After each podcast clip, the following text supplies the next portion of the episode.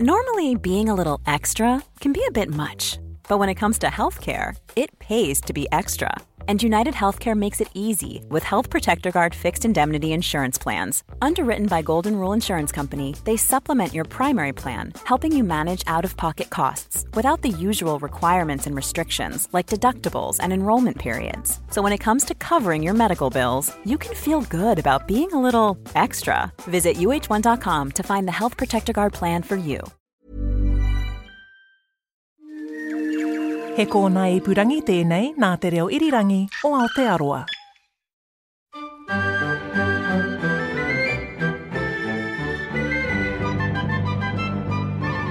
When you imagine the first Europeans Māori ever saw, you're probably imagining people like James Cook. Explorers on official missions, dressed in fancy naval uniforms. But actually, for most Māori, first contact didn't look anything like that. The first Pākehā most Māori saw would have had sunburned and wind-scorched faces. Their clothes would have been crusted with salt and sometimes stained with blood. If you saw them today, you might assume they were victims of a shipwreck. That might have been what some Māori actually thought too. But these guys weren't castaways, and they weren't explorers or colonists either. They also weren't all Europeans. They came from all kinds of places Asia, the Pacific Islands, America, and Australia. And the reason they came was to hunt the seals and whales which swarmed around our coasts. At first, there were only a handful, but by the early 1800s, these hunters were arriving in their hundreds. They brought new technology, new diseases, and new knowledge of the outside world. It was a revolutionary moment in New Zealand history. Sealers were some of the first Europeans to live in New Zealand year round. And whalers were a driving force behind the Musket Wars, the signing of the Treaty of Waitangi, and the colonisation of Aotearoa.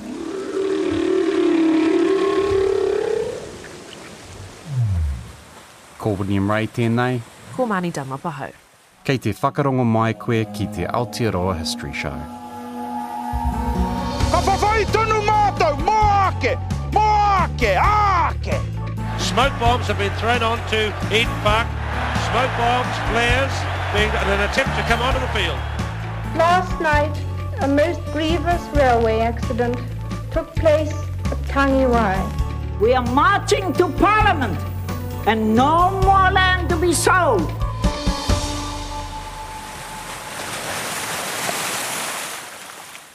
Seals and whales played vital roles in New Zealand's history long before Pākehā turned up.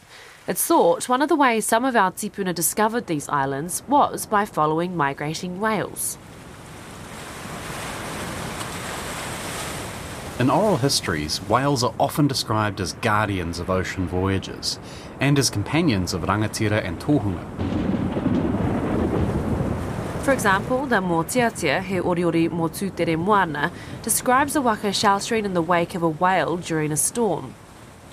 And in some versions of the story of Paikea, an ancestor of Ngāti Porou, Paikea is said to have called on a whale to rescue him after his brother tried to drown him. Some landmarks in Aotearoa were said to be formed by whales. For example, the Māori name for Foveaux Strait is Te Ara a Kiwa, or the Path of Kiwa. Ngaitahu oral traditions say a navigator named Kiwa became tired of crossing a stretch of land which once connected Murihiku, Southland, to Rakiura, Stewart Island. Kiwa asked an obedient whale named Kewa to bite through the land and make a path for his waka. Kewa agreed and chewed through the land. The crumbs and loose teeth which fell from his mouth became the islands of the strait. There's no evidence Māori hunted whales before Europeans arrived, but they did harvest meat, teeth, and bones from stranded animals, which were considered gifts from Tangaroa, god of the sea. and Hinemoana, a deity of the sea. Whalebone was used to make weapons and jewellery. Reiputa pendants made from the teeth of sperm whales were especially precious and still are. Many hapu still harvest bones from stranded whales. Seals were also very important to early Māori, People all over the world had hunted seals for food and clothing for thousands of years, and the ancestors of Māori were no different. Archaeological evidence suggests elephant seals and sea lions were once common around Te Waipounamu and Te Ika a Maui, but were hunted in such numbers by early Māori that they became extinct on the two main islands. And it wasn't just those larger species. Before humans arrived in these islands about 750 years ago, it's estimated there were up to 3 million fur seals living around Aotearoa. About 500 years later, when Europeans showed up, there were roughly 1.8 million. That's about a 40% reduction. The remaining population of fur seals was hunted almost to extinction by Pākehā sealers. Within 50 years of European contact, New Zealand's fur seal population collapsed to just 10,000 animals. That's about 0.3% of the pre human population. The first non Māori to hunt seals around New Zealand were probably James Cook and his crew. Cook wrote about hunting fur seals while anchored in Tamatea, or Dusky Sound, in the southwest of the South Island during his second voyage to Aotearoa in 1773. He wrote, We saw many seals, fourteen of which we killed and brought away with us, and might have got many more would the surf have permitted us to land with safety. The skins we made use of for our rigging, the fat gave oil for our lamps, and the flesh we ate. When Cook's journals were published back in the UK, his descriptions of fur seal colonies got a lot of attention. Fur seals, as you might have guessed, are furry. They have a dense undercoat of thick, soft fur protected by long, waterproof guard hairs, which act kind of like a natural wetsuit. Moriori and some southern Māori hapu wore sealskin clothing to stay warm and dry in bad weather. And so did people in many other parts of the world. But a revolution in sealskin technology came in the mid 18th century when the Chinese invented a method of separating the coarse guard hairs from the soft, fluffy underfur.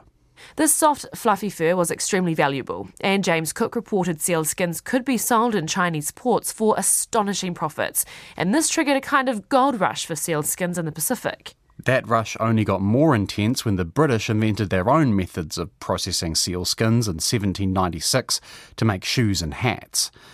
By the 1830s, it's estimated 7 million sealskins had been sent to England and China from the Southern Hemisphere, and at least 20% of those skins came from New Zealand. The first commercial sealing voyage to Aotearoa happened in 1792. A ship called the Britannia delivered a load of convicts to New South Wales, then crossed the Tasman to drop a gang of 11 sealers in Tamatea or Dusky Sound. While they got stuck into the job of hunting seals, they also spent a fair bit of time building a new ship to sail back to Australia, just in case the Britannia never returned to pick them up. That might seem like an overreaction. I mean, the Britannia did return 10 months later, but the fact is, sailors often did end up stranded when their ship sank or abandoned them. Yeah, in 1813, a ship called the Perseverance discovered five sealers living on Solander Island in the middle of Foveaux Strait. They'd apparently been stranded there for four and a half years.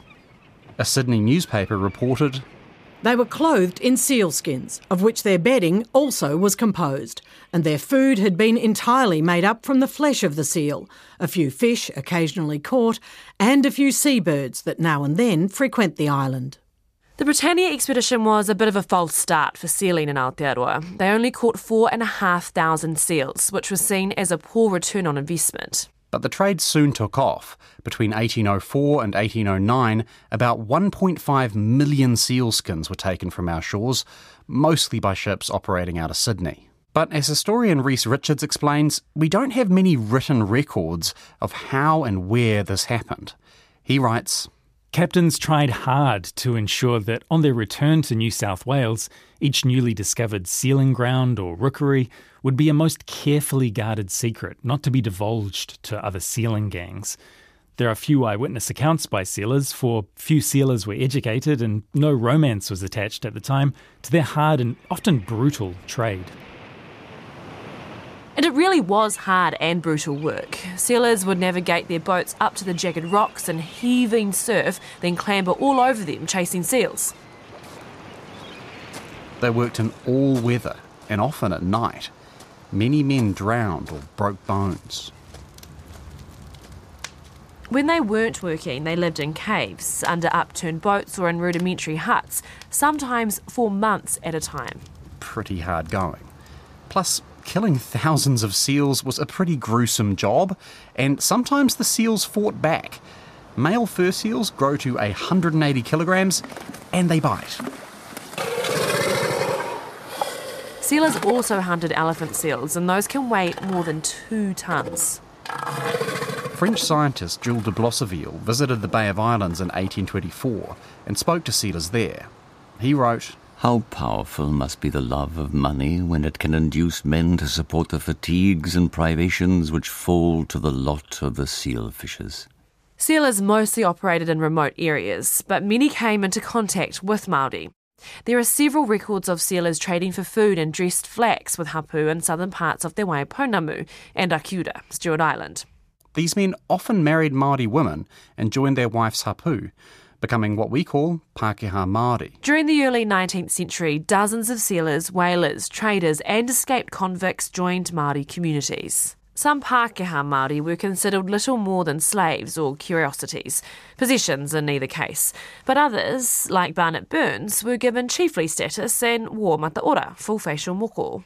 Pākehā Māori were extremely useful to their hapu. They could act as translators and opened up opportunities for trade with other non Māori arrivals. There were only ever a handful of sealers in Aotearoa at any one time in the early 1800s, but they still had a massive impact. Earlier visits from European explorers had been extremely brief, usually just a few days at most. Sealers, on the other hand, stuck around for months. Those who deserted sealing gangs to become Pākehā Māori might live among Māori for decades. This gave many southern hapu a chance to gain in depth knowledge of European culture and technology. But relations weren't always harmonious. Between 1810 and 1821, there were a series of violent conflicts between sealers and southern Ngaitahu that some refer to as the Sealers' War. Possibly 74 people were killed, and a Ngaitahu settlement near modern day Dunedin was burned to the ground.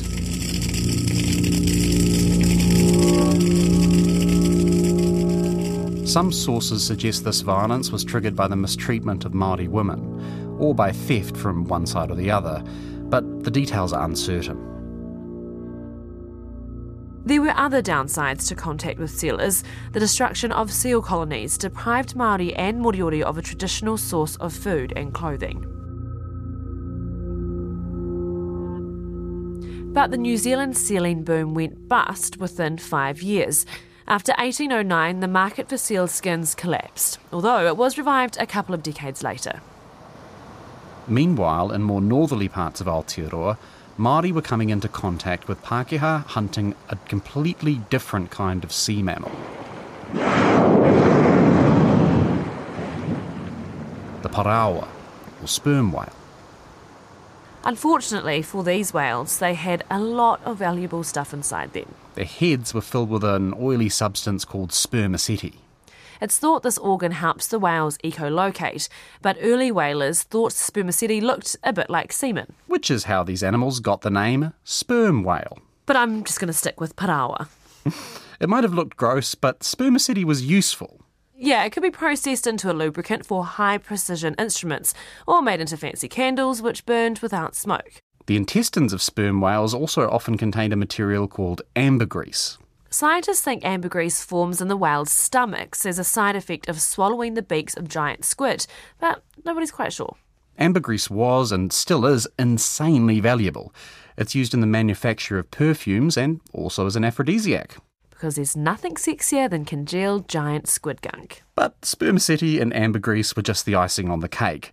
The bit which gave the sperm whales the bulk of their value was blubber, the thick layer of fat which keeps whales and other marine mammals warm in cold oceans.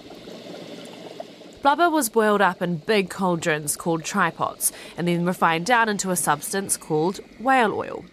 Whale oil was a good lubricant and could be burned in lamps. That was very helpful in the early 19th century because synthetic lubricants and electric lights had not been invented yet.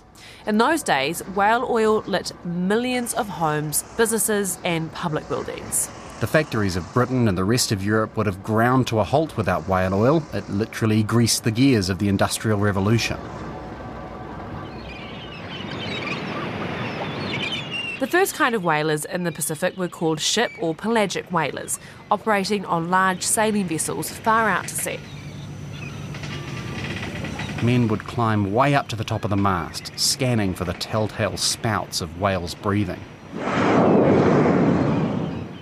When they spotted one, they'd shout down to the rest of the crew, and the chase was on. When they got close, small boats would be launched. A person would lean over the side and spear the whale with a harpoon attached to the boat with a long rope. Then the whale would take off, dragging the whaleboat behind it, in what sailors called the Nantucket sleigh ride. Might sound fun, but this was the most deadly part of the job. Lots of boats were destroyed and whalers killed. But all going well, the exhausted animal would be dragged alongside the ship. If it wasn't already dead, it would be killed with a long lance. Next was the dirty and dangerous job of heating the blubber to release the oil. The trypots belched thick, greasy smoke, and burning oil sometimes set whole ships ablaze.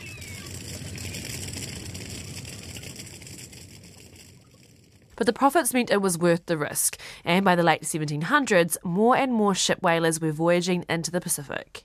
The first recorded to reach Aotearoa was the William and Anne, captained by the famous British American whaler Eber Bunker. He had transported convicts to New South Wales and then anchored in Doubtless Bay in 1791. Visits became increasingly common in the early 1800s as wealthy ship owning merchants set up shop in New South Wales and Tasmania. Increasing numbers of whalers made contact with Māori communities, trading for supplies and recruiting locals as sailors. Fun fact the famous whaling novel Moby Dick has a major character called Queequeg. That guy is thought to be based on Te Pehi Kupe, a Ngāti Toa rangatira who jumped aboard a British ship in 1824 and sailed with it back to England.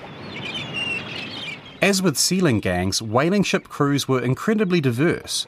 Along with Europeans and Māori, there were Pacific Islanders, African and Native Americans, Aboriginal Australians, Chinese people. More than a few women went to sea as well. Whaling was a truly global industry, and it transformed the Pacific.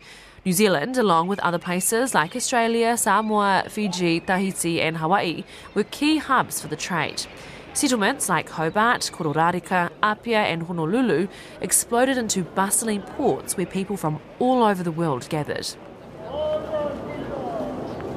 Imperial powers like Britain, Germany, France, and the United States were all keen to grab a slice of the growing Pacific whale trade, and conflicts between these powers had a big impact on the industry. For example, part of the reason British whaling dramatically increased in the Pacific at the start of the 19th century is because of the Napoleonic War. French warships were attacking British whalers in the Atlantic, so they came to the Pacific instead. Then the 1810s saw a downturn in British whaling when the Brits and Americans started fighting the War of 1812. From the 1830s, the Pacific whaling trade became dominated by ships sailing out of Massachusetts in the United States. By that point, there were a lot of whalers sailing around the coasts of Aotearoa. Historian Alexander McLintock estimated that by 1839, about 200 whaling ships were passing through our waters every year. Partly that was because of a sailor called Jackie Guard, who reported seeing a bunch of whales near to shore in Te Moana Ōraukawa, the Cook Strait, in either 1827 or 1829. As historian Alfred Reid put it, It was a lucky day for Guard but a very unlucky day for the whales. The whales Jackie Guard saw were tohora. Europeans knew them as southern right whales, and the reason they called them right whales because they thought they were the right whale to hunt.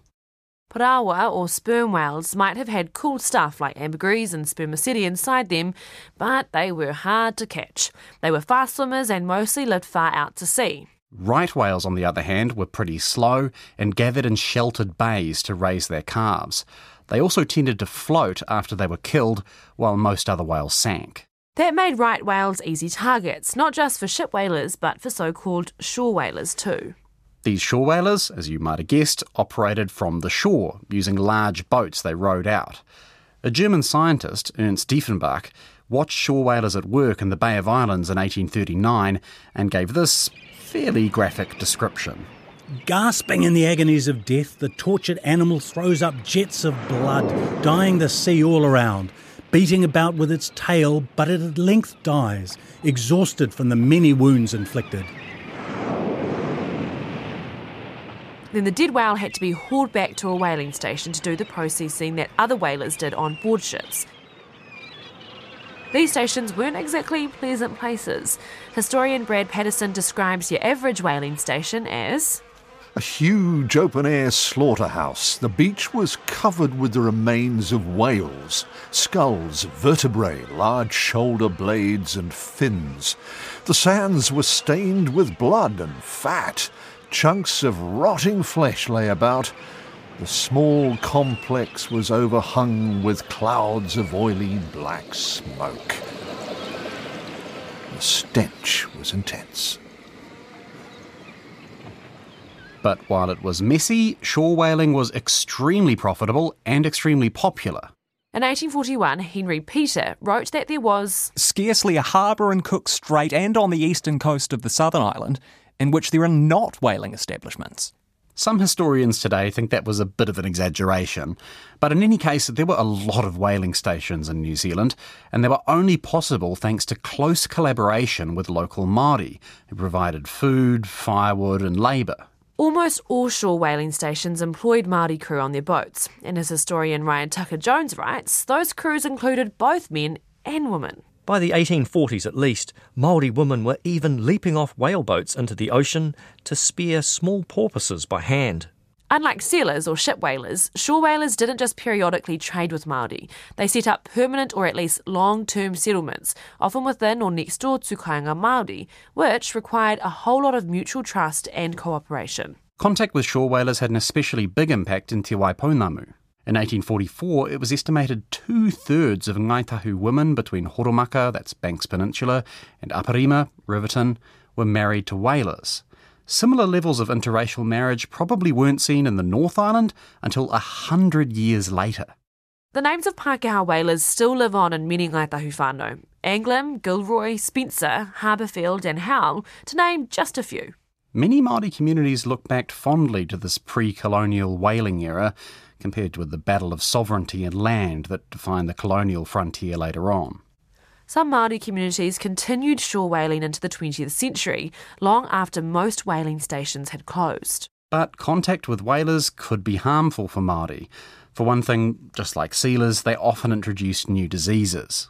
In 1835, Ngaitahu suffered a deadly outbreak of measles, followed by a devastating influenza epidemic, both of which killed large numbers of people, particularly around Foveaux Strait and at Otakou. Interactions could also be violent. In 1809, the trading ship Boyd anchored in Whangaroa Harbour to pick up some timber spars from Ngāti Uru. But then Ngāti found out that the Boyd's captain had flogged and starved a young rangatira who'd sailed with the ship from Sydney. They attacked and killed most of the Boyd's crew, about 70 people. Then the ship's gunpowder store was accidentally ignited. The explosion killed several Māori and destroyed the ship. A group of whalers mistakenly thought the Ngāpuhi chief Te Pahi was to blame for this incident. So, in March 1810, the crews of five whaling ships attacked Te Pahi's pa on an island in Wairoa Bay. Up to 60 people were killed and the pa was destroyed.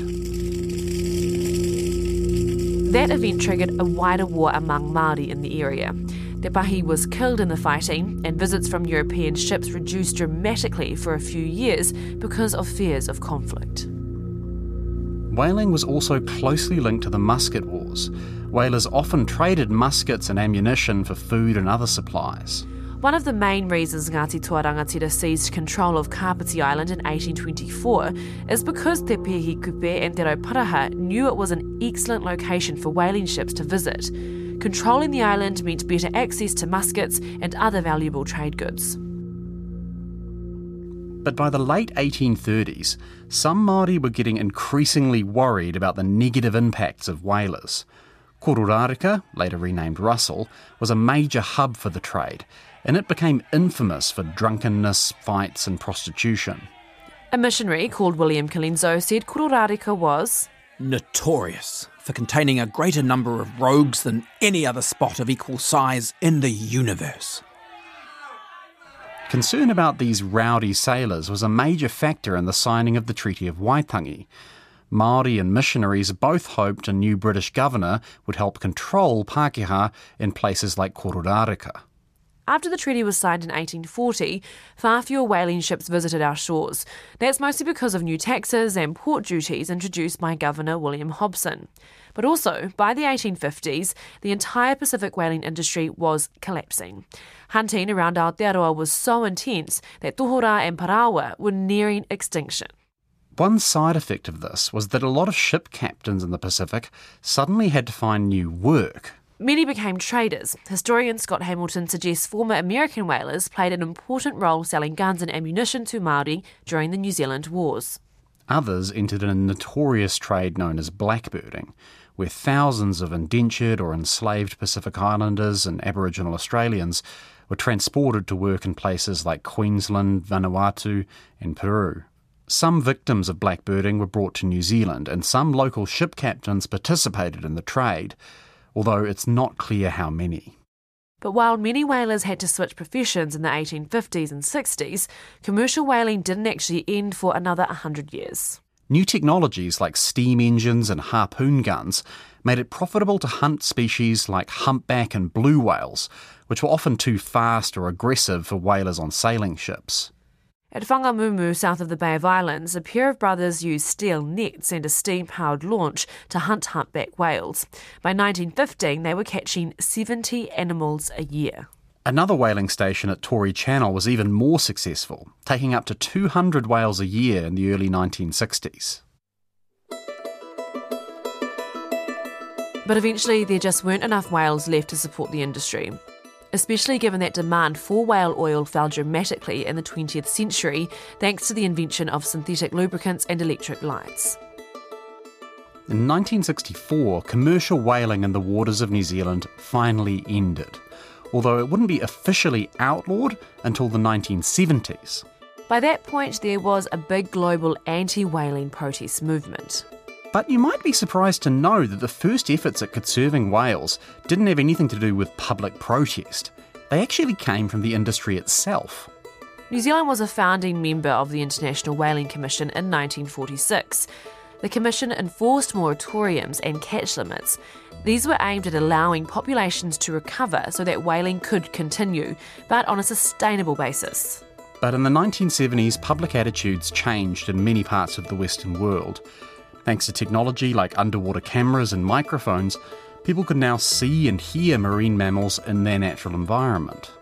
Whales and dolphins were increasingly understood as intelligent, emotionally complex animals. They became symbols of the rising environmental movement. Activist organisations like Greenpeace and Sea Shepherd took direct action to protest whaling, including in Aotearoa. As a country, New Zealand became a leader of the anti whaling movement. All around the world, protections on whales and seals steadily increased. In 1978, New Zealand passed the Marine Mammals Protection Act. It became illegal to kill dolphins, seals, or whales in our waters. But it was almost too late, especially for the tohora, the southern right whale. It's estimated that local population crashed from 10,000 before 1800 to just 250 in the 1990s. Today, some species, like Maui's dolphins, are still threatened with extinction. But most whale and seal populations are recovering. The Department of Conservation estimates tohora numbers are increasing by 7% a year. And with the recovery of these species, some people, including here in New Zealand, have argued in favour of a return to commercial whaling and sealing, but this time sustainably. Looking back over the last 230 years, it's amazing to think how much of our national story is caught up in the history of these animals. As historian Ryan Tucker Jones put it, Whales are the silent players at the centre of many historical dramas. They swim through histories of capitalism, science, diplomacy, Euro American imperialism, the Pacific, Indigenous revival, and the modern environmentalist movement.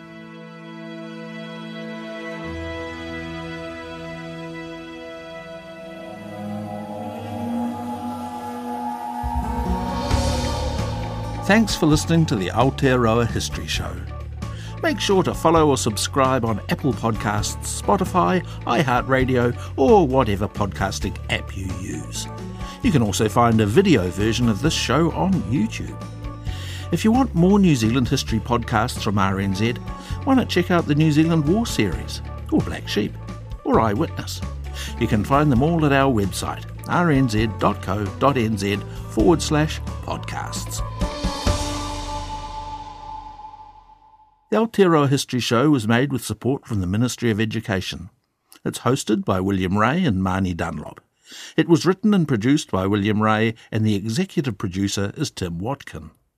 Our director is Duncan Smith, and our sound engineers are Phil Benge, William Saunders, and Mark Chesterman. We had historical and editorial support from Mike Stevens, David Green, Bronwyn Hooliston, and Matai Smith. And a huge thanks to the dozens of reporters, presenters, producers, complaints managers, and others at RNZ who lent their voice acting talents to the show. Head over to Hulu this March, where our new shows and movies will keep you streaming all month long. Catch the acclaimed movie All of Us Strangers, starring Paul Mescal and Andrew Scott. Stream the new Hulu original limited series We Were the Lucky Ones with Joey King and Logan Lerman. And don't forget about Grey's Anatomy. Every Grey's episode ever is now streaming on Hulu. So, what are you waiting for? Go stream something new on Hulu.